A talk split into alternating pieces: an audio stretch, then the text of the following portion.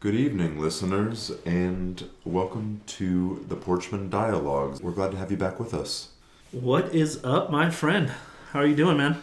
I'm doing well, man. This is uh, it's been a nice week in terms of been cool evenings sometimes, so it's going to be quite a temperature shift this weekend, though. Definitely looking forward to the cooler temperatures uh, coming up. Hopefully, some fall weather moving in. I uh, got out on the golf course a couple times this week, so I certainly cannot complain about that at all. Times are times are good. Times are life is as good as it could be, I guess. So It's nice to hear. Yeah, it's been just another simple week in 2020. So let's just uh, get into the last week. There's been a lot going on this week in the soccer world. I think tonight we will start with the transfer roundup. In a contrast to last week, Manchester United have been active this week. So I'm going to let you lead off this week and update us on what's been going on with the club. I appreciate that, man. And uh, yeah, I'm excited to have a little bit more to uh, contribute to this section than the uh, 10 or 15 seconds of silence uh, that happened last week. But uh, let's get it rolling, man. So uh, Do- Donny Van Der was the uh, first signing of uh, the United transfer window. Overall, I like the move. Uh, I think we got him for a great price. I'm excited to see how he's going to fit in uh, to the midfield. Obviously, uh, a little bit more of an offensive minded midfielder, but can play box to box. I think one of the biggest things is it strengthens our depth in the center midfield, which we definitely needed. You know, we're getting to a point where the the Juan Matas and the Andreas Pereiras of the world just aren't cutting it for us anymore. And we're getting a quality young player, I think, with a, a lot of upside just reading a lot about his move after it went down, you know, finding out that not only last summer but in January, Real had agree or deals agreed both windows, took it up to the medicals, and then ended up not because of the medicals and never got to that point, but ended up pulling out of the move both times. I think he's probably someone Ars- or uh, Barcelona would have looked at as well with uh, Ronald Koeman, obviously as the new coach there. I just uh, I think we got a great player for a good value, good bargain. Again, it's going to be interesting to see the way he fits in to everything, but I'm happy. You know, you hear the thing that changed his mind was a, a FaceTime with Ole about really how we're going to use you and how you're going to fit into this club and what we ideally think is uh, going to be the the picture or the story moving forward. Um, one of kind of my general themes talking about United tonight is going to be a little bit of the way they're trying to change the locker room and just the presence of the team in general and really get guys who want to be here for the badge that maybe won't necessarily be the biggest and the best name that they could have went out and got but it's going to be someone that's going to come in here and fight and, and give it their all so That's huge in any locker room.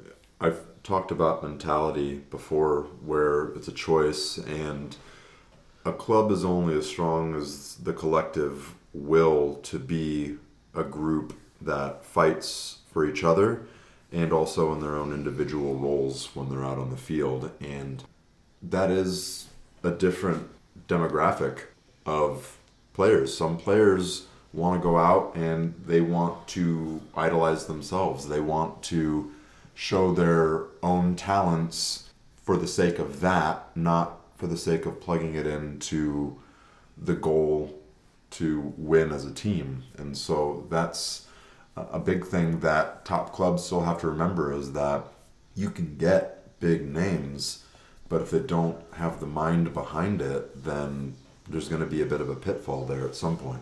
Yeah, and I think you know naturally a club like United that's got a lot of money um, can attract those type of players, right? Especially coming to England because you're going to make more salary wise than you're going to make in other countries.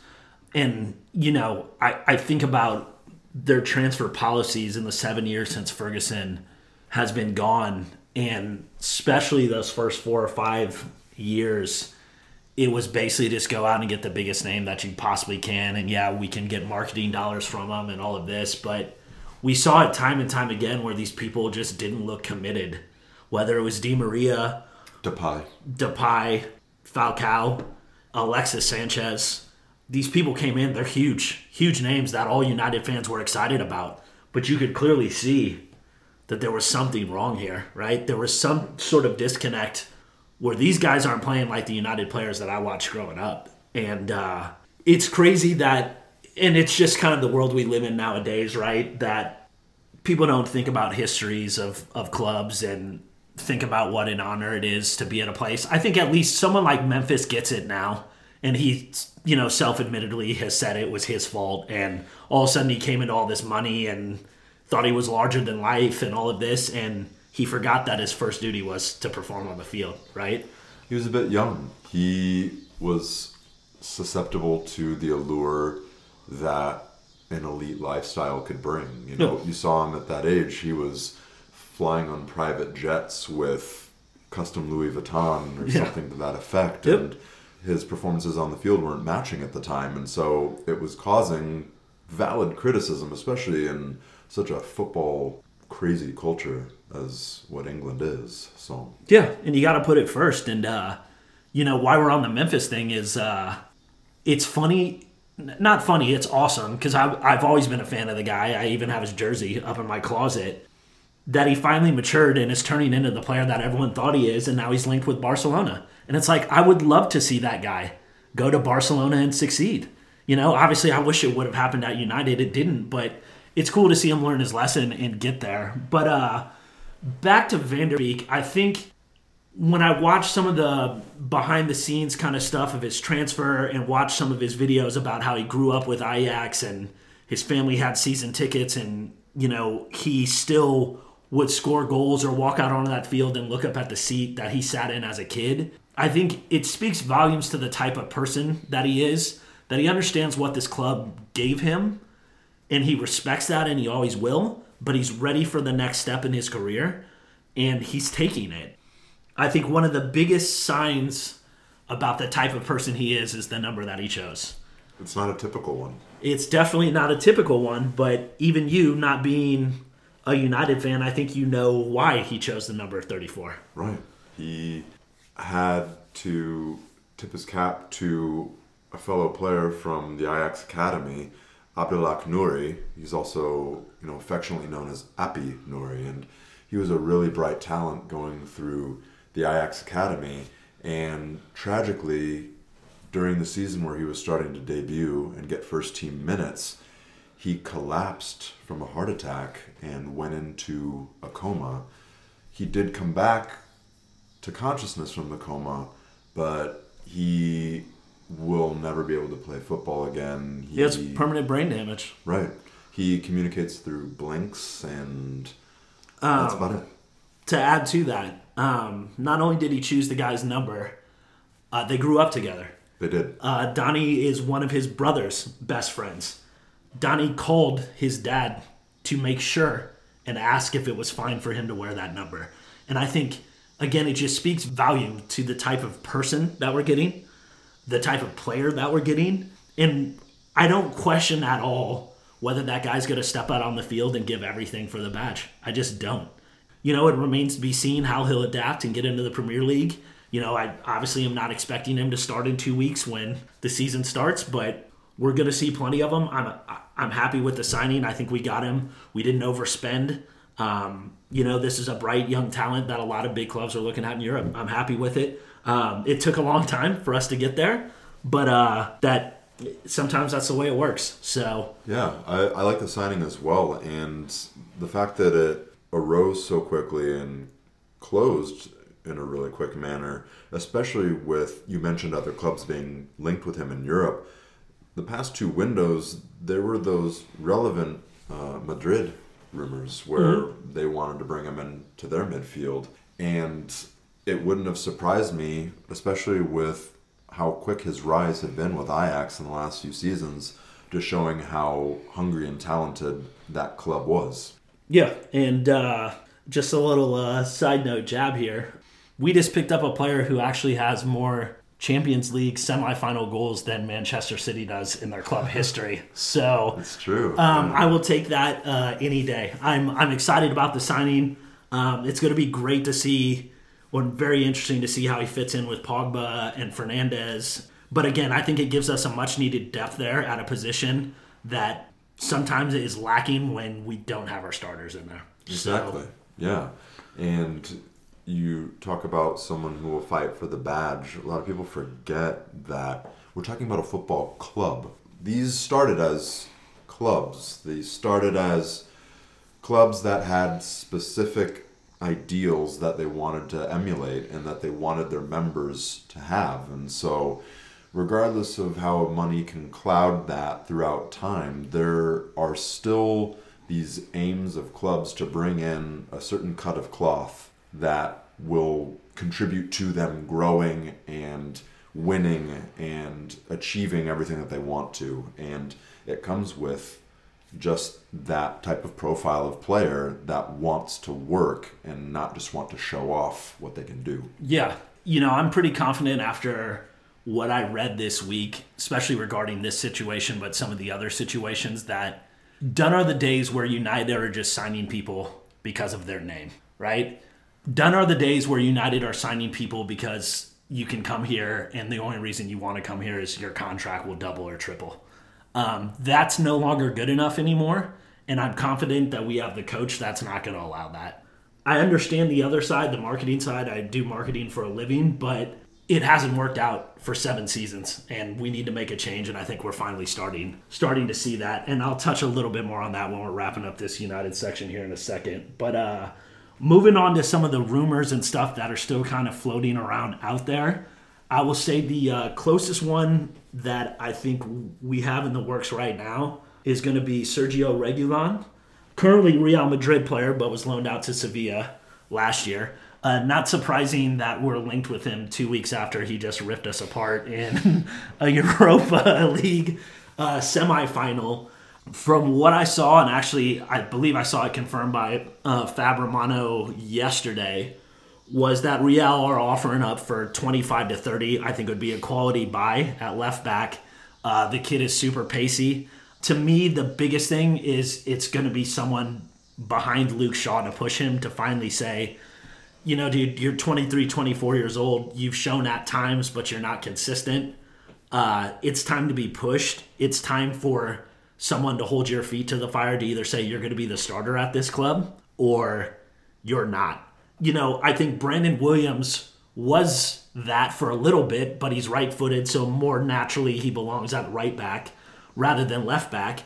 To me, Shaw at times has gotten too comfortable, and I think this would be a quality buy at again another quality price to be able to plug him in. I think the biggest question marks with this right now are Real may get rid of him for 20 or 30, but are they going to try and activate buyback clauses? Are they going to try and put stuff in there where hey, cool, he can come to United, but if he blows up, we're going to be able to buy him back. And I'm sorry, I understand we're maybe not at Real Madrid's level right now, competitive wise, but there's no way we're going to touch a deal where they control his future.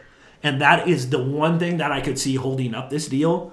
And I don't think it's an absolute necessity buy for us. I think uh, center back and right wing are the two necessity spots that we need to do now after we got a center mid. Um, a guy who I've talked about, I think the last two weeks we've done this, Upamecano from Leipzig. From what I'm getting out of it, Ole's trying to convince the board to splash the cash. Uh, he recently signed a new contract extension with Leipzig, which gave him it gave him a 42 million euro release clause, but that doesn't get activated until next year. Okay.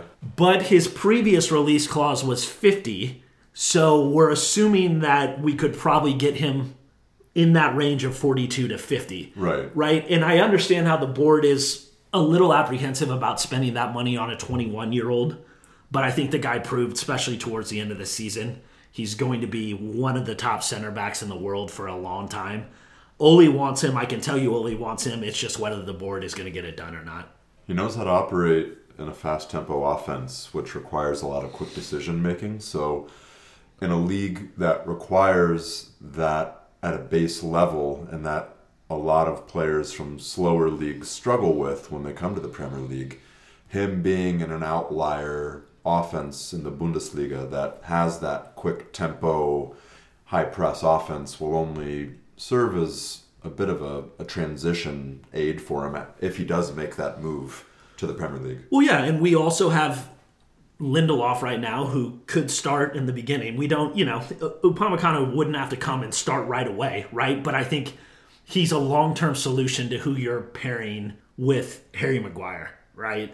I would love the signing. Obviously, I've raved about him for a couple weeks now. I think he's a great player. A French player, obviously, we got a couple of those on the team, so that connection would be there, that entire thing. It's going to be interesting to see. We're going to end up getting a center back, whether it's him or someone else. I don't know. Um, that kind of remains to be seen. Um, one of the other rumors that's floating around right now is good old Thiago. Thiago Alcantara from Bayern. One Bayern. Of, one of the most classic types of midfielders you can imagine in terms of an all-rounder, but at an elite level. Yeah, I mean it's a perfect Spanish midfielder, and we've seen him our entire lives, right? With Iniesta and Xavi, and I'm not putting him in that level, but he's the same type of mold. of He's in players. the echelon of like Saul Mm-hmm. and you know that type of capable, calm, composed midfielder that can carry the ball, can thrive under pressure, and also has an end product. And here, here's the funny thing too is a lot of people don't remember this, but before he went to Bayern, he was the summer before he went to ended up going to Bayern. He was heavily rumored with us to the point of where there was a Euro that summer. In De Gea, when he left the Euros, gave Thiago a ball and wrote on it "See you in Manchester." There were social media pics with it, everything from Thiago's side we all thought it was a done deal, and obviously it ended up not happening. And I believe it was Moyes at the time. The biggest thing that I'm hearing now, obviously, I think Liverpool's been linked to him more than anyone. Liverpool doesn't want to pay the 30 million. I think we we would be fine paying the 30 million, and honestly, I wouldn't mind that at this point. Apparently, he's had two conversations with Ole about the wage demands and bringing them down, and uh, again, kind of just rounding out the theme of you know we want you here because you want to be part of this project, not because you know we can pay you more money than Bayern Munich. So obviously, it would be a great signing. I don't think we need the guy. I would certainly welcome it with open arms if we ended up pulling it out. Um, my next man on the list is someone that I wish we weren't going to have to talk about right now. And honestly, when I read the first article this morning, I didn't think anything about it because this guy gets talked about every transfer window. But then I saw something on his own uh, social media, which he's done numerous times over the past two to three seasons, uh, which is why I'm bringing it up. So, one of the first articles I read after waking up this morning and making some coffee was an article out of Italy about Pogba now, Paul Pogba now stalling on his contract extension talks with United because he wants to run his contract down and then go back to Juventus to play for Pirlo. So, like many times that I've read articles about Paul Pogba, I took it with a grain of salt. That is what it is. Maybe five minutes later, I pick up my phone and I happen to be on Snapchat, and Paul Pogba has a post. And the post is a picture of him and Pirlo hugging as players with an hourglass. So, I wasn't going to talk about this because I thought it was a non starter, but apparently it's not.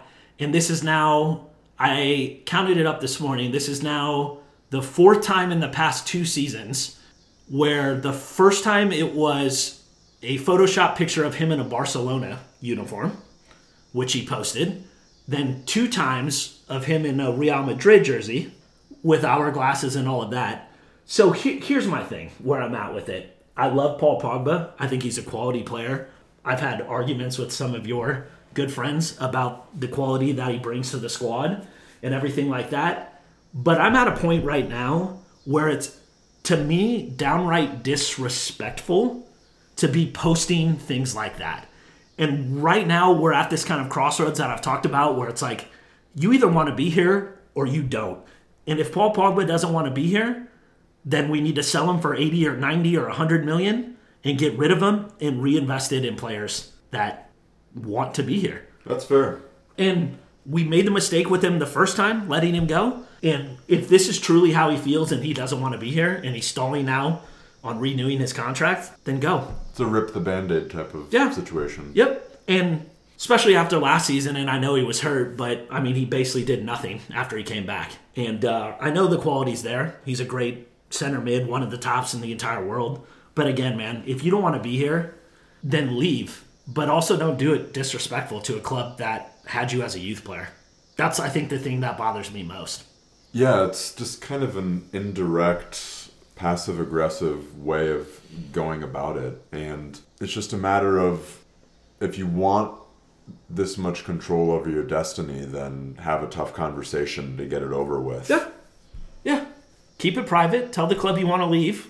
We say, okay, if someone pays the price we want, then we'll let you leave. And obviously, the, I mean, the guy will demand a premium, and that's fine. If Juventus want to pay that, then that's fine. It seems as though he chooses when he wants to be in top form, and he must not feel as though. I don't know what his allure is with Juventus. I don't know Mm-hmm. what the appeal is. I don't know if he's just looking at the past in rose colored glasses and seeing that as when he was young and allowed the freedom to just kind of be a fluid midfielder that didn't have to track back as much and that was fun. Mm-hmm. And he wound up overlapping with Mourinho who demanded more balance from him and then it became a battle of wills. And then the battle of wills turned into this principle thing of making sure that he was perceived as coming out on top. And things have been better under Ole. I don't think Ole has done anything wrong or put a foot wrong in terms of being combative or inciting any sort of arguments that otherwise have occurred with other managers that Pogba has interacted with. But yeah, I I feel the same way in that if you want to be this level of footballer and you're unhappy where you are, then show that you are that level and have that level of difficult conversation mm-hmm. to actually steer your fate toward Like, where you want it to be. You've already left this club one time. Right. Like, you were mature enough to do it at 18 years old. Mm-hmm. Why aren't you mature enough to do it now at 27 years old? right. that's that's my thing and like and again like the fact that he does it knowing that he has united fans that are seeing it it's i don't know man i, I just again i guess to each his own it wouldn't be the way that i would go about it and i think to kind of wrap this section up and it goes into what i've been talking about this entire time is the locker room dynamic and getting players there that actually want to be there and we've seen a change under Ole there was some Alexis Sanchez news that came out this week. Uh, first, from Alexis's side, was I went to one practice and then I came home and asked my agent if I could tear it up and go back to Arsenal. So whether that wasn't he didn't like Mourinho's way of practicing or he didn't think he was going to fit in with the squad or whatever it was, he didn't want to expound on that at all. But you know, at the end of the day, dude, you took a basically a free transfer to us because we swapped him for Mkhitaryan, right? We paid you over four hundred thousand pounds a week, and we did that for six months, and you scored three times. Pretty grim. One assist, and then coming to find out from the United side how much drama that caused behind the scenes and how much locker room kind of dissension was going on, and you could tell. I, I remember watching United at so many times being like, what? There's something wrong. You can just see there's something wrong. I remember having the conversations with my dad. I remember having the conversations with your older brother, Matt, of like, there's something. And it seems like this may have been it. These guys are looking, knowing the money that they're paying this guy, and he's not performing. And we kind of talked about this earlier. It bled into the De Gea contract negotiations, where it's like, look, man, I mean, I'm out there every day performing, and you're paying this guy four hundred thousand a week to not do anything. And they knew this summer priority number one is like, yeah, we want Jadon Sancho, and we're still working on that, but we need to get this guy off of our books because he's ruining the wage structure of this team, and he's also affecting the way this team's chemistry works. It would have been different if he was actually putting up numbers to validate it, and then the players around him would have seen that there was some sort of a trade off for him having those wages. But when those wages just go into a black hole and there's no evidence of a positive benefit to him being there, then that's going to have a disproportionate impact on multiple players of a world class level who are all aware of how much he's getting paid compared to you who are getting infinitely more minutes and offensive output as well. Goals assists chances created all of that. And he wasn't and it was just kind of a cliff, and it's hard to ignore that in this interconnected information age. Yeah, and uh, you know, I'll just kind of wrap it up with, man. I think we're we've been at a crossroads as a club for the past year, and I think we're finally getting to the point where Ole is getting it in line with what he wants, and even the stuff I'm hearing this summer. And I read an article today. I'm not going to take players who don't want to be here or want to just come for the wages. And I'm fine with that, man. That maybe means that we won't get the biggest names, and that's fine. The we've we've tried that for three or four seasons, and obviously it didn't work. So it's time to change direction and go back to the old United ways of. I know we had all these guys that eventually turned out to be stars, and the Beckhams and the Scholes and the Giggs and all of this, but all those guys started as youth players.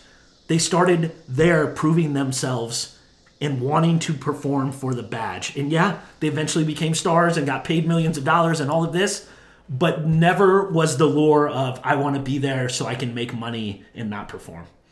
And hopefully we're getting back to that. Yeah, and I think that this entire 2020 has forced almost everyone in this world to reevaluate what they're doing, why they're doing it, and what they want out of life to begin with. And I think that especially has an impact in sports where so much of what sports is is the kind of collective sum of all these desires that are held by these amazing athletes and where maybe some were distracted beforehand by ego and media and money insert blank here of mm-hmm.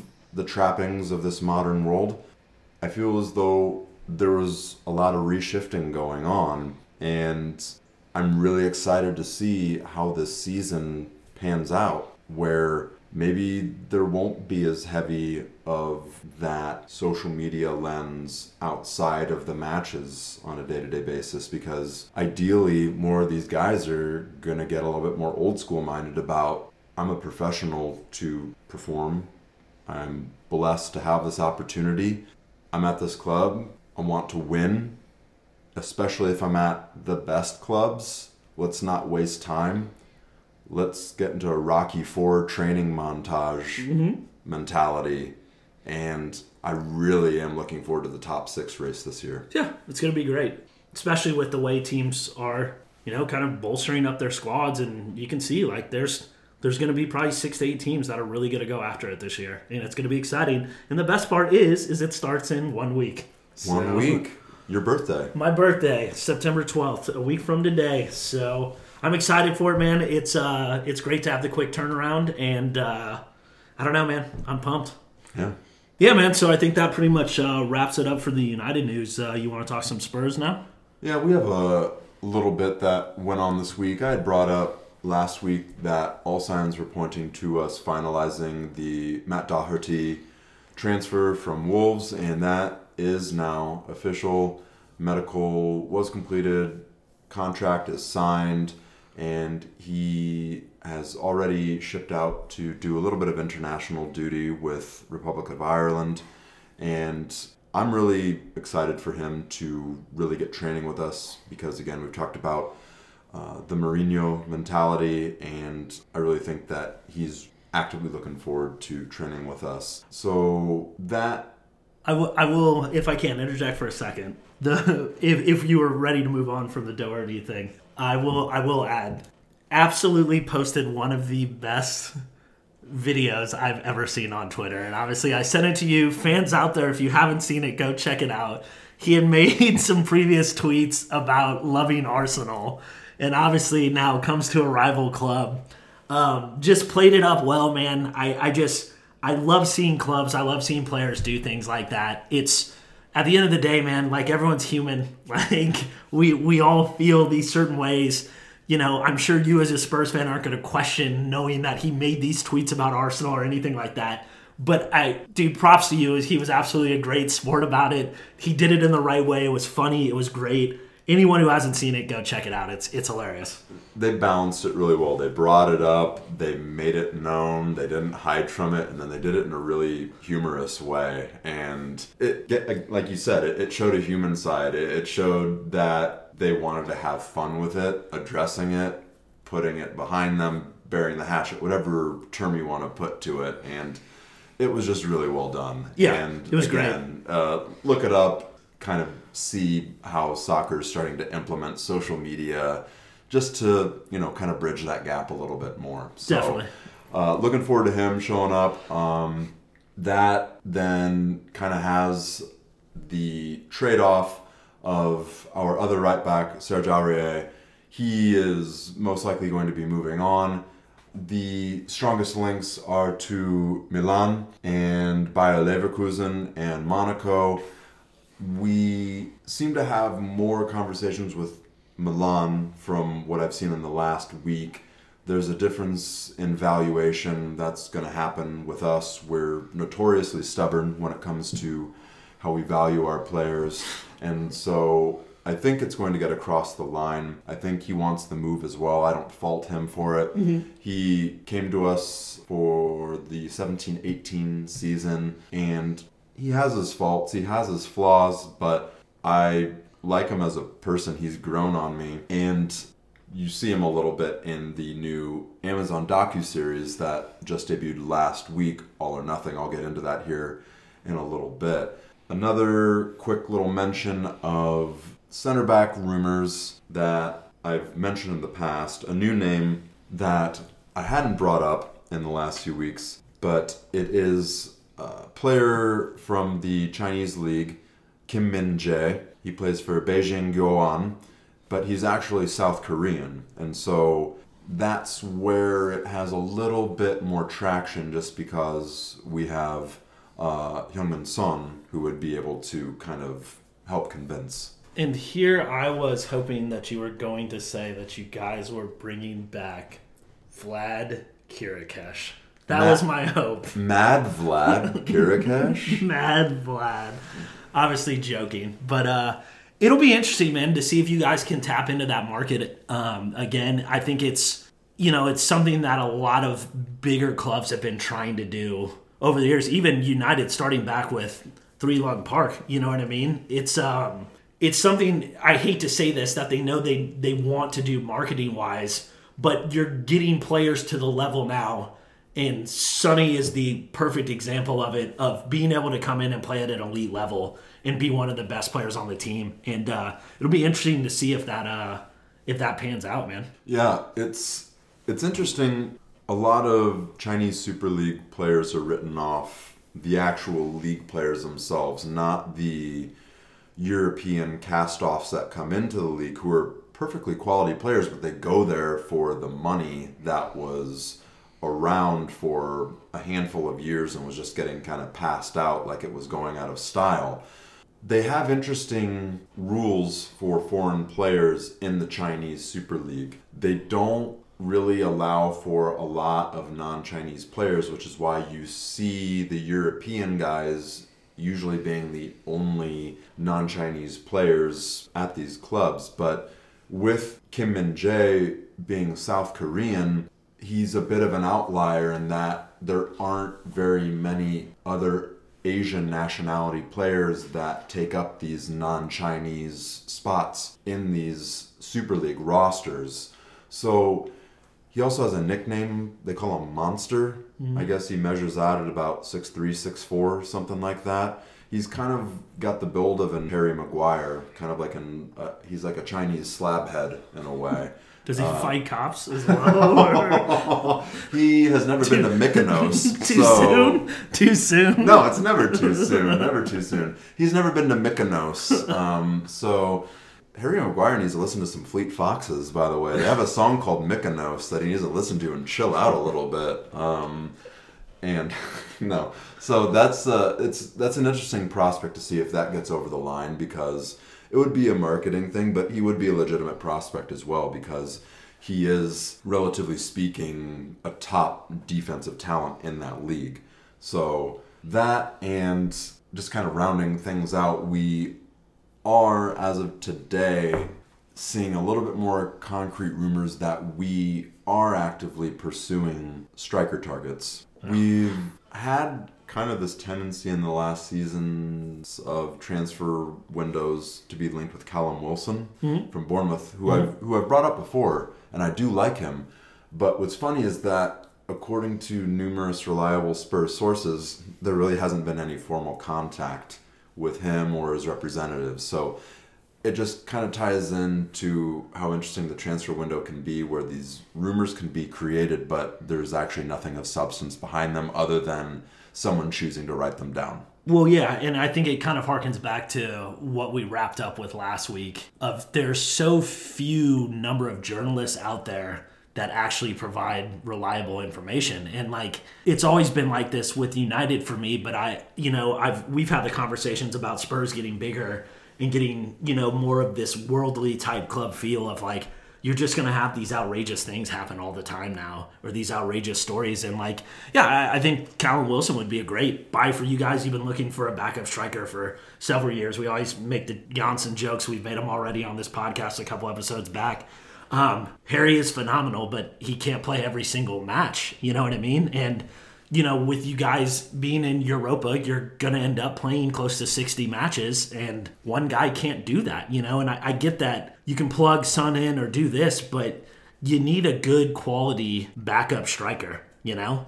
Obviously, I think you would want a younger guy, but it doesn't always have to be that. It'll just be interesting. And, you know, I think I brought it up a couple weeks ago, and he plays for Bournemouth as well which would be Joshua King, which I think would also be a great fit kind of in that backup role. You know, a serviceable guy that can come in and score some goals in some lesser matches when you need them. Yeah, it's going to be interesting to see who we bring in because I saw a quick little graphic that showed how our true center forward collection at Spurs has gradually dwindled over the last five, six, seven seasons we did used to play with two up front. So it used to be Berbatov, Keane, and Jermaine Defoe. Jermaine Defoe, oh. uh, Roman Pavlyuchenko, who wasn't really anything to write home about. He had flashes mm-hmm. here and there. Mm-hmm. I remember. Um, and so Roberto Soldado and Emmanuel oh, Adebayor. What a terrible story Soldado was. That's just he, heartbreaking, man. He should have been so much better, but that's just where life gets in the way. He had all the reason to make a move from Valencia. Villarreal is where yep. he was from. Yep. Yellow Submarine. Mm-hmm. He came from Villarreal to Spurs as just a smaller, pacey, darting forward. Lost his child. Yep. I think it was literally like the first, first or second week of the season too. And right? that will ruin anyone's outlook on life and how they perceive what they're doing in the world and his performances just were never the same and we supported him. We moved him on. He still loves us because he knows that we supported him through a really tough time but we've been victim of making moves for backup strikers but they just haven't panned out for these crazy reasons so that was a personal reason yeah. in roberto soldado's case mm-hmm. vincent janssen we got from AZ Alkmaar mm-hmm. who was one of the brightest striker talents in that league and we've seen players from the Eredivisie, you know, kind of burn out, but he was victim of being thrown into the fire too soon. Mm-hmm. Harry got injured yep. one of the first weeks of the season. So it's basically, hey, Vinny, we just got you here. You're our main guy. What's funny is that he was really good at hold up play. He knew how to hold on to the ball, keep it close to his body, and mm-hmm. dish it off. He just couldn't get a goal in. Yep. And he had all these shots on target, but mm-hmm. they would get saved. Yep. So it was that crazy cocktail of confidence not starting off at an early enough point because he didn't get a goal early enough to start building that yeah. boulder of well, you know. and that's the thing you know i think it, it takes a lot for every player to come to that league and get adjusted. And if you get thrown into the fire and score right away then all of a sudden you know you can get the ball rolling a little bit. But when you come in and get thrown into it and then you have three, four, five, six matches, and it ended up being a lot for him where he didn't score. It just it starts weighing on you, you know, and uh, it's a tough competitive league to play in. Very rarely do you see players come in and just you know hit the ground running right away and and make a huge difference right off the bat. I think that was kind of so surprising that the way Bruno did it this year for us because he just stepped in and did it. But um, you guys have tried time and time again just and it's it's crazy too because it's like you're not even looking for that marquee player right you already have that in harry kane you already have a guy who gets 20 plus goals a year. It's like just give us some sort of quality to back this man up where we know we can plug in and you'll score five, ten goals a year. Right. So, with today having some developments that we are actively pursuing striker links, one that has a little bit of traction that I have a little bit more reason to believe just because of the sources it's coming from. We are looking into Habib Diallo from FC Metz, and it's a Liga side. And in 26 appearances last year, he had 12 goals and three assists, mm-hmm. which for a younger striker, he's 25. Uh, he's uh, from Senegal. I'll take it. I mean, we yeah. have to get someone. We yeah. have to get a body, and uh, Heung-min Son is a very capable forward striking option, but he's not a week in, week out potential like for like replacement. He's just a different style of that striker role. So well, and he plays so well with Harry, right? Is you would rather have them both on the field with Son coming off the wing than you would having him sit there and be Harry's replacement. You know what I mean? It just it doesn't have a sustainable effect over an entire season. You know? Exactly. It just doesn't. So with Diallo, if that were to hypothetically go through, we'd probably be getting him for about 10 to 15 million pounds or so, which is a respectable fee to pay for that role when you know that Harry is going to be getting the the lion's share. Yeah. No pun intended, being uh, England's starting yeah. striker and captain. So, yeah, that's essentially the summary of what's gone on in our last week of transfers. Another big thing that happened this week is that All or Nothing docu series that I mentioned that Amazon just released, and they've done it in the past. They did it last season with Manchester City, I believe, or maybe two seasons ago. But they've also done another type of docu series with Leeds United called Take Me Home, and that's a really good series as well that I can easily recommend. So they released three episodes this past week. They're going to release another three on Monday, and then the last three the following Monday. So it kind of goes really quick in the first episode. They kind of summarize the Pochettino beginning of the season, Mourinho coming in, and it's a really good watch for anyone who wants to see how a modern club operates behind the scenes at the top level and how human of an outlook there is when there's so much on the line still. Yeah, and I, I just I always love documentaries or shows like this because especially as like a, a true soccer fan, like you always wonder what that behind the scenes are like. And then with a personality like Jose,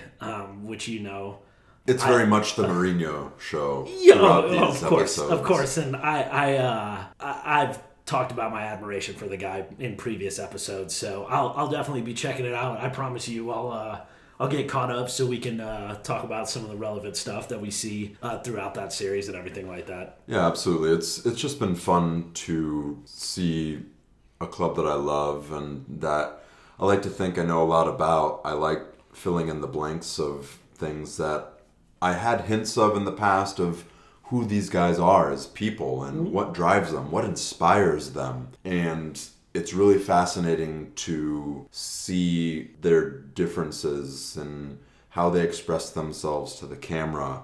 And not that that should be an end all be all filter for how these guys, you know, are, but it is just kind of interesting to see that side of them. Well, know? yeah, you, you see a little bit of humility, and I mean, to go along with the tweet that we talked about earlier, like you see a human side of these guys, right?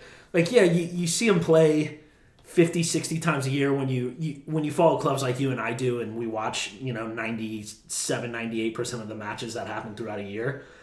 You know, you feel like you have a connection with these guys and stuff like this, but then when you watch something along these lines where it shows, you know, these guys at the end of the day are just like you and I. They just happen to be really, really, really, really, really good at soccer. You know, really good. Yeah, and it's easy to forget that when they're really, really, really good at soccer, that doesn't mean that they're really, really, really intelligent either. Of so they not. kind of show other things too where you're like, okay, I don't need to idolize them. So- Yes, right? Exactly. So it is a very healthy show in that regard. So um, that was another thing that debuted for us this week. And then just kind of some boring um, infrastructure type of news.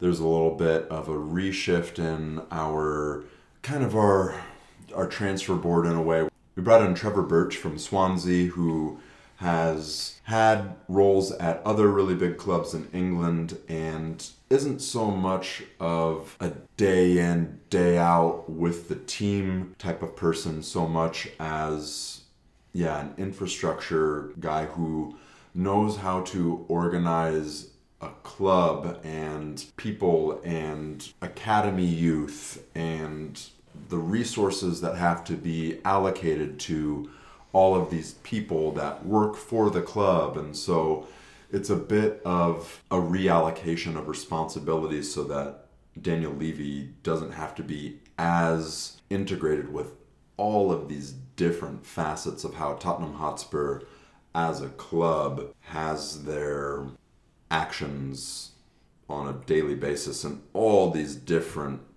levels of decision making. And so that'll be good for him so he can focus on what his strengths are. And then one of our top scouts steve hitchen has been given more of a director of football role. I've brought up luis campos from lille in mm-hmm. one of our first episodes but it seems as though Mourinho really likes steve hitchen that they really collaborate well. Mm-hmm. And i feel as though Mourinho was a little bit behind having Steve Hitchen get this bit of a promotion.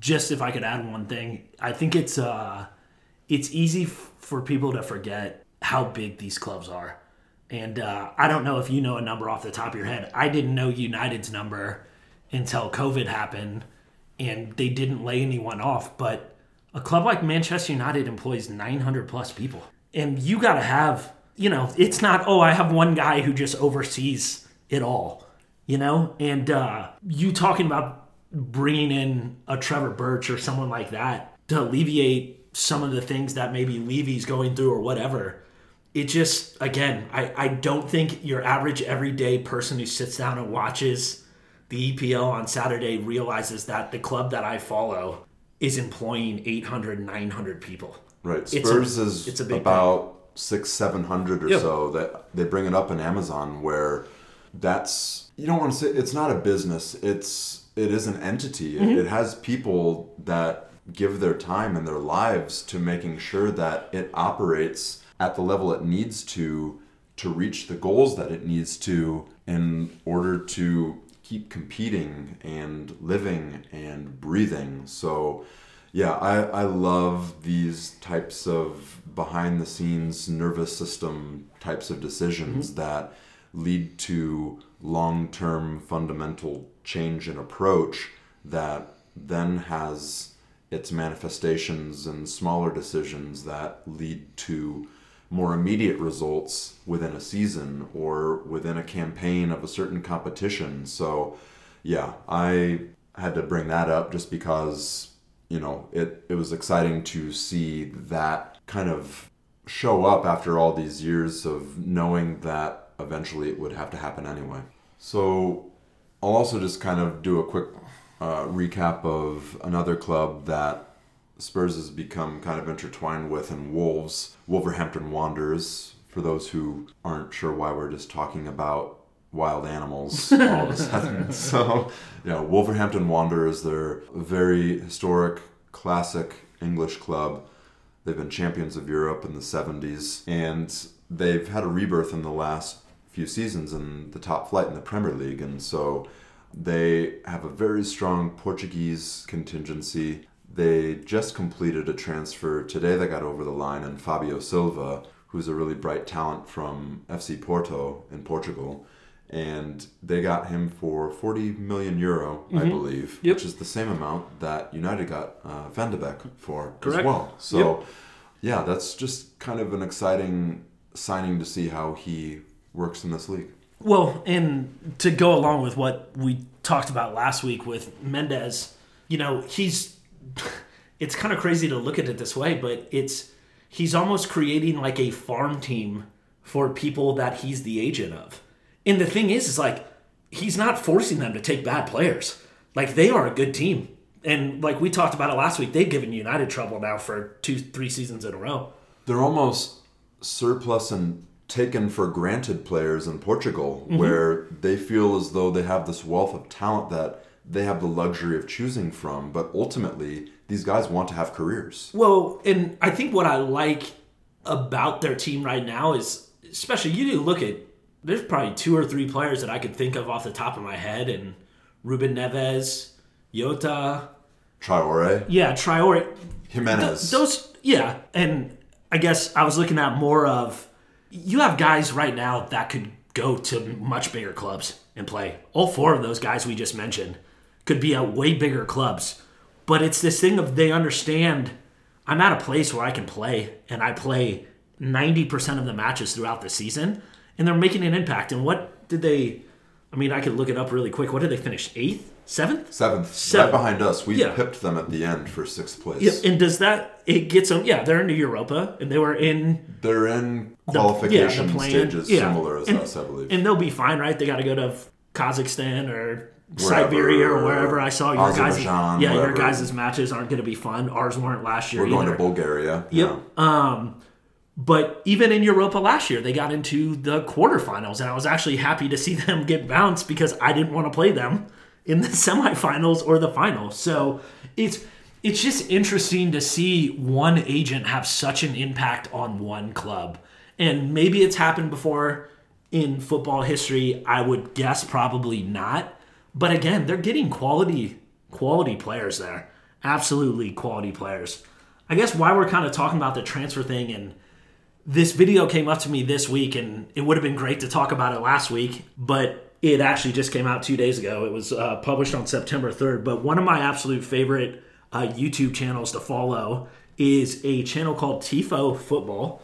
Uh, for anyone out there that doesn't follow that or hasn't checked out any of their videos, uh, please do. It's absolutely quality work. And really, if you're trying to learn about soccer for the first time and you're trying to get your feet wet about how to even understand the nuances of how the sport operates, whether it's how teams play or how teams even get players, they really have a great way of breaking down subjects visually and with concise talking points. Well, and to add on to the visual thing, uh, that's one of the things that appealed to me so much in the beginning. And maybe this is the kid in me or whatever, but their videos are all illustrated and they're actually done really, really well. Yeah. And the quality is there. And I had recently got back into them and didn't even realize that they were connected with one of my other favorite publications that we've mentioned on here before. And for me, when it comes to American sports publications, nothing touches the athletic. And uh, to see that Tifo football was now working with the athletic and stuff like that, it just uh, it was uh, a marriage of two things that I already loved, you know, and it was awesome. But either way, back to the video, it, it it played on what we talked about this week, but a lot more, I think, of what we touched on last week. And the uh, the video is called "The Hidden Factors Behind Football Transfers." It's a quick, I think, five five minutes fifty seconds, close to six minute video that actually goes through. I think all the scenarios they talk about are actual real life scenarios. They only mention a couple players. Some of them are just, hey, we're not going to mention the player, but this is the situation that happened. And I think it opens up a lot of people's eyes to what actually goes into a transfer and what goes into convincing someone to take a club. I made some jokes about, you know, PS4 and FIFA career mode last week. Yeah, like, yeah, we've all done it. We've all had these dream signings and all of this. That's not the way it, it works in real life.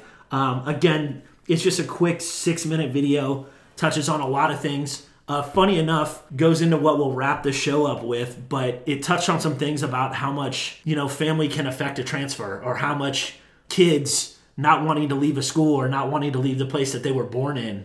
Um, These very sentimental reasons that you wouldn't expect grown athletes to take into account with their futures. Well, and it goes back to the human factor, right? This is the third time we brought that up. Sometimes we forget we look at these guys as just soccer stars, football stars, and they're not real people and they don't have families and feelings and all of this. And like they do.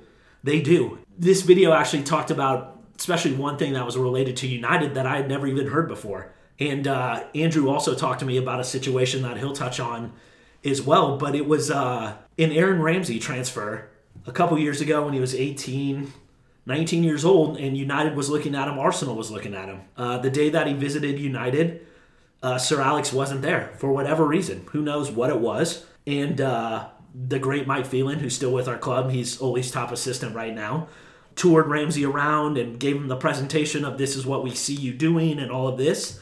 And uh, that was it. Arsene Wenger, uh, obviously who was coaching Arsenal at the time, wanted him, uh, was in Switzerland uh, doing commentary for, I believe, an international tournament that was happening that summer.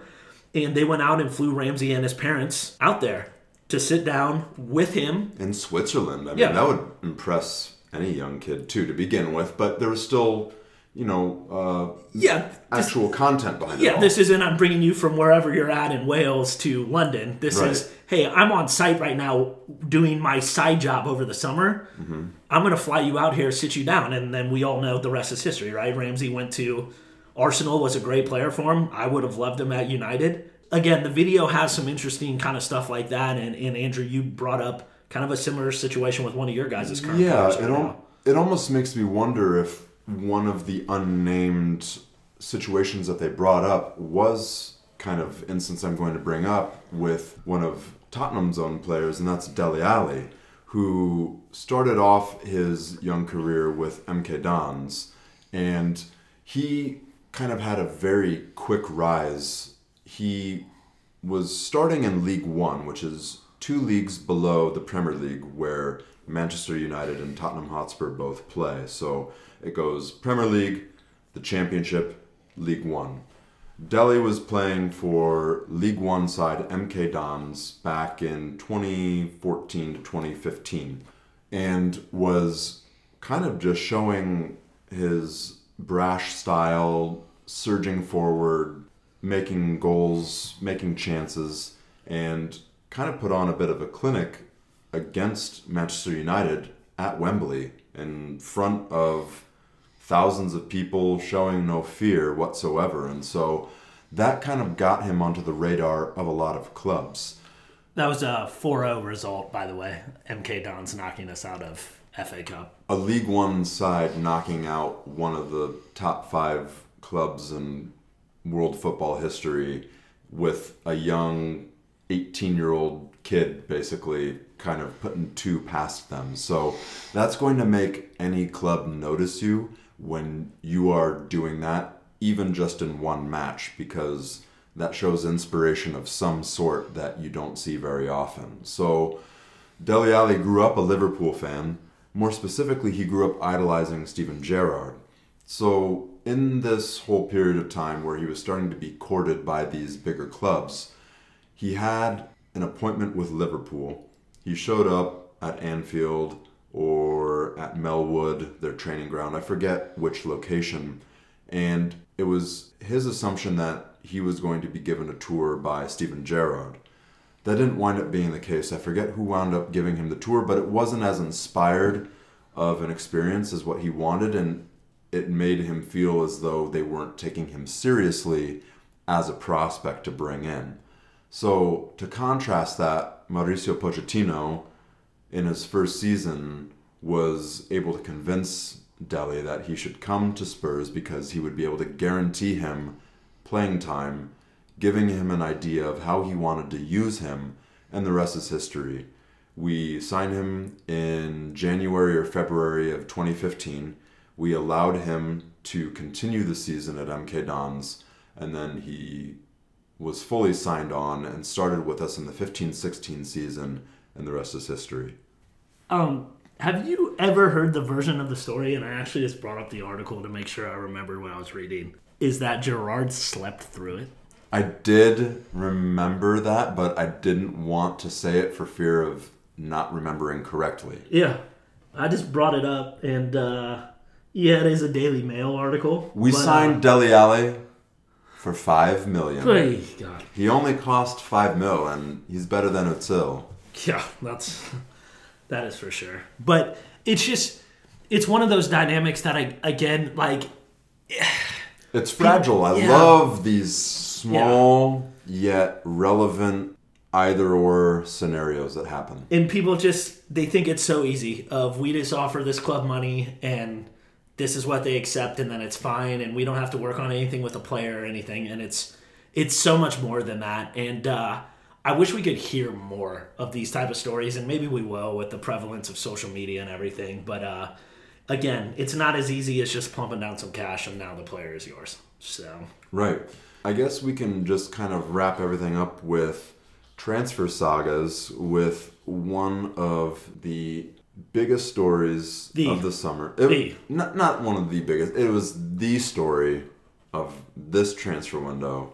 Lionel Messi at Barcelona wanting to leave, the contractual disputes that we talked about in our last episode, and there was seemingly what you could call a resolution today. Um, so I, I hate to be that guy and say that we called it, but We called it. we called it. Um, and and We I guess he- here's the thing.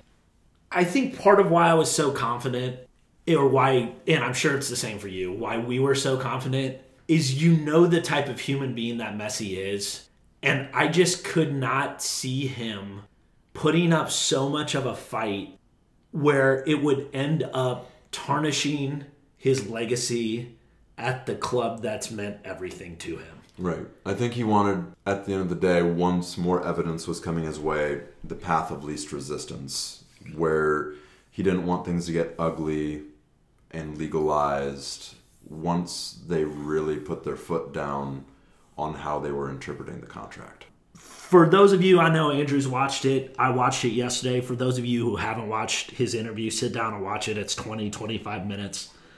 To me, and honestly, it's kind of almost been the, the theme of the, the night, encompasses how much of a human he is and how much of an absolute true professional Lionel Messi is. You know, it, it's it's funny because we could tie in. You know, he talked about I talked to my family about it, and everyone was crying, and his kids didn't want to leave, and I think he said his wife was crying as well. And uh, you know, at the end of the day, he said, "I can't take the club that means so much to me to court to force my way out." And this may just be delaying the inevitable, right? Which I, I think at least at this point, he said either you get your blank in order this year Right. or I'm leaving next year. Right. I think that he has now established an actual timeline for them where he said, I showed you what I wanted to do this summer, mm-hmm. which means that I'm ready to do it next summer before this technical date that you say it has to be. I'll be ready for it this time. Well, and you and I both know if COVID hadn't have happened, he wouldn't be at Barcelona right now. With the Right. same results that would have happened, Yes, yeah, yeah, yeah, and that's what I mean. And uh, he even said it in the interview. I wasn't gonna force it at that point because we were still competing for everything. And I did like how he pointed out too. This isn't just the eight-two defeat to Bayern. I mean, he talked about it, right? The club is a mess. There's no plan in place. They've done plug and play for three or four seasons in a row. We talked about it last week. Their average starting age of their or the average age of their starting lineup was 30 in that match, right? The guy's possibly the greatest player of all time. Give him some ammunition that he can work with, or he's leaving next year. And I, I think maybe thankfully for, for us as two guys who support clubs in the Premier League, it again delays the inevitable of him possibly being in the league next year. But that is also one year older, and that's one less year that he would have to be there and compete. And honestly, as a fan standpoint, and I'm not a Barcelona fan by any means, No. but from a fan standpoint, I would love to see him go two or three more seasons there and then go back to either finish in the MLS Or he could go back to Argentina and go to Newell's Old Boys. yeah, and go back to a punt. New Yeah. Old Boys and just end it, right? You have a legendary career of easily the best football player of our generation, possibly of all time. I'll say this I wasn't surprised, man. When I heard the news, I wasn't surprised at all. Knowing who he is as a person, knowing what the club means to him, it sucks that it even had to get to this point, but it's where we're at. It really was the the blend of the technicality and sentimentality that we were talking about last week, where Barcelona would adhere to their interpretation of the contract and Messi would know how much this club meant to him and how much his loyalty would come into the mix as a factor and how he didn't want to get into the mud with the club that gave him everything. Yeah, and I think sadly, I think Barca kind of preyed on that a little bit, knowing that hey, this dude, he's not going to force this to court, and he's not gonna, he's not gonna make us do this. It's not realistic for anyone to pay seven hundred million. So I don't have 700 million. I know I don't. so, so- um, I mean, legally, if we're talking about quote unquote FFP, there's no club out there that could pay it. So. Yeah. Um, but yeah, man, I think that kind of wraps it up. Uh, that's all I got this That's all I got. man. Um, it's great chatting with you as always. To everyone out there listening, thank you so much. And uh, obviously, with the season coming up, you know we're gonna have a lot more to talk about, and uh, we're not far off, man. So We are not. So let's get this all wrapped up and we'll be talking about Premier League soon enough. yes, sir. Yes, sir. Peace out, guys. Peace out. Cheers.